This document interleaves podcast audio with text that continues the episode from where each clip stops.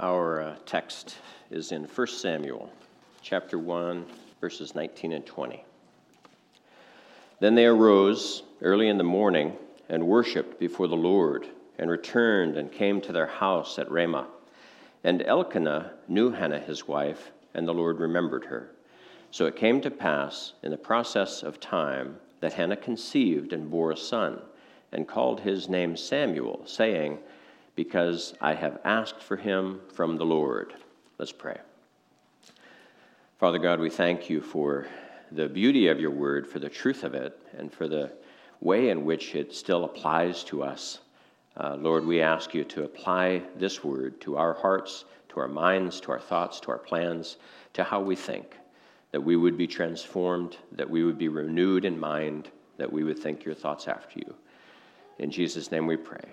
Amen. I reviewed what we'd already read and covered, verses 1 through 18 of this chapter. And one thing that you'll notice when you do that, when you read these first 18 verses, is that we are not explicitly told of Hannah's character. In other words, sometimes when we start reading a story in the Bible, it will say that this is a godly person.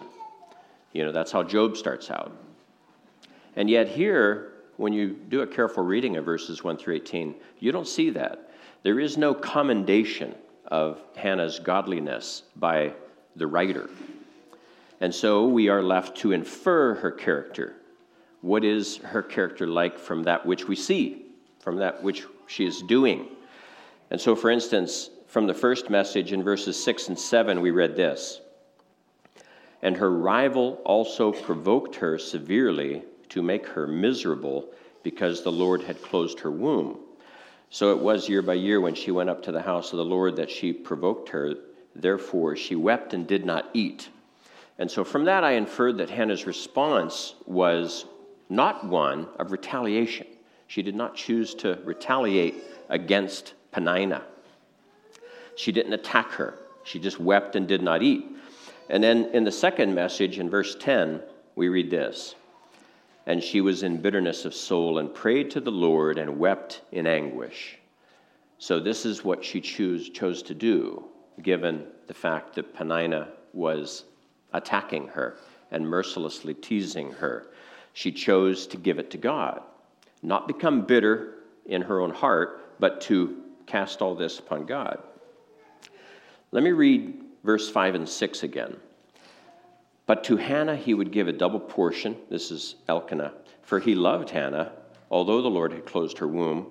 And her rival also provoked her severely to make her miserable, because the Lord had closed her womb. So, twice, verses 5 and 6, we see that the writer is saying, God did this. God closed Hannah's womb. God closed Hannah's womb. And so she then, in turning to God in her despair, in her anguish of soul, is going to Him in faith, admitting that it is to you, God, that I'm going because you're the one that has closed my womb. This is not just a happenstance. People err when they go to God in prayer and say, God, if you can do this, God can do anything. And so people of little faith, of no faith perhaps even, will begin a prayer like that erroneously. And yet Hannah did not go to God like that. She went to God in faith. In verse 11, she made a vow and said, O Lord of hosts, if you will indeed look on the affliction of your maidservant and remember me and not forget your maidservant, but will give your maidservant a male child, then I will give him to the Lord all the days of his life. So she is acknowledging that God can change her circumstances. She's going to the right person to solve this misery that she's in the midst of. And so last time, I talked about how she went away, and the way I titled it was that Hannah went away hopeful, that Hannah is hopeful. The first one, Hannah is miserable, then I said Hannah is hopeful. I don't know that I would choose that again. I think I erred. I had given it some thought, and yet, when you read this sentence, verse 18, this is what she, this is what is said of her.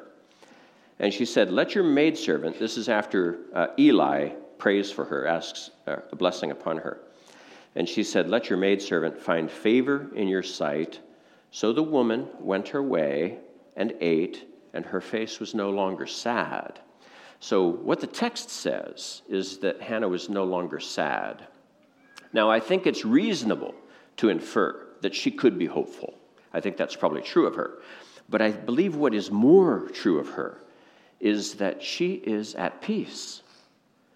She had been in misery, and perhaps for a long, long time, until she has now poured out her soul to the Lord, and Eli has spoken that prayer on her behalf.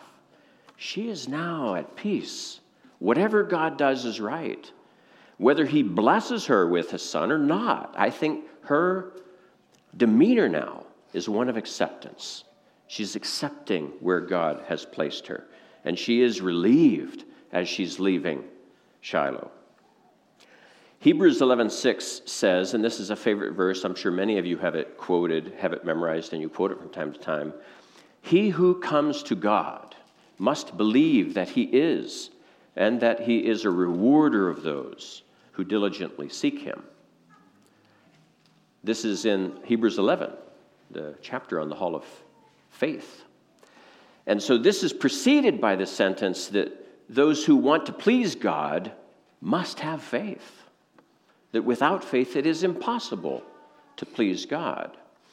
And so we couple this pleasing of God with Him rewarding us diligently when we seek him. I don't think this is a coincidence that Hebrews 11:6 is written that way. Those who come to God must believe that he is, and yet they must have faith and they must be seeking to please him. That must be what their heart's desire is, is to live at peace with God, to be pleasing to him and experiencing the pleasure. We all pray, or we all should pray. This is the means by which we talk with our God. And prayer is many things. We have four prayers in our service, five prayers, really, counting the prayer of invocation. But then we have the prayer of adoration, the prayer of confession, the prayer of supplication, the prayer of thanksgiving. All of these are ways in which we talk to God, we share our heart with Him, and in supplication, we make requests of Him. And when we speak about prayer, that's obviously what we are often talking about is asking God for something.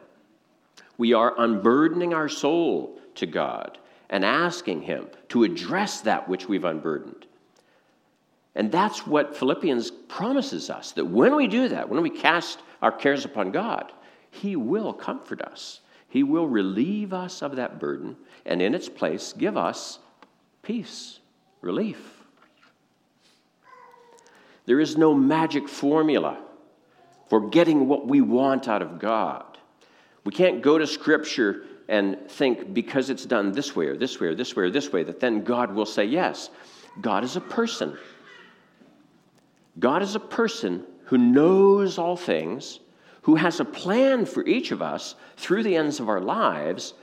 And so when we come to God with requests, we know that He loves us. We know that He has a plan for us that is suited to us as individuals. And so when we come to God and ask Him for things, Jesus accused those that were following Him of wanting to spend what we get back from God on our lusts. We ask amiss, He said. So when we come to God in prayer, the important thing is that we ask ourselves, is what I'm asking of God? Consistent with what I understand God's plan for my life to be? Or am I fighting against what God's plan for my life is? Psalm 37 4 says, Delight yourself also in the Lord, and he will give you the desires of your heart. So God wants us to be happy. He wants us to receive that which we most desire. But more importantly than that, He needs us to desire that which He has implanted in our hearts as our destiny. Each of us has a destiny. What is it? Is it your life's desire to determine that destiny and to fulfill it? Or are you often working cross purposes with God? Hannah was rewarded. I haven't gotten to the text that we read, but Hannah was rewarded with a child, Samuel. She named him. The name Samuel literally means heard by God. She went away in peace that day earlier because she was convinced she had been heard by God. Now, God may or may not have given her the son she desired, but she knew, and she was at peace because she knew God heard her. So, God loves us, He wants what's best for us, and He knows far better than us what is best for us. And so, when we come to the table, may we seek to be heard by God, yet it's really important that you dedicate yourself first to hearing Him. You must listen for His voice in your life. Let's pray. Father God, we thank you for life. We thank you for health. We thank you for all of your many blessings to us. And we pray, Lord, that we would be at peace with where you have us, that the degree to which we are out of accord with your will for our lives, we would recognize this. We would repent of this if it reflects sinful desires. Lord, we thank you that we are your children, that we are in the apple of your eye. You love us and you have plans for us. We pray, Lord, that we would draw near to you, such that you would draw near to us.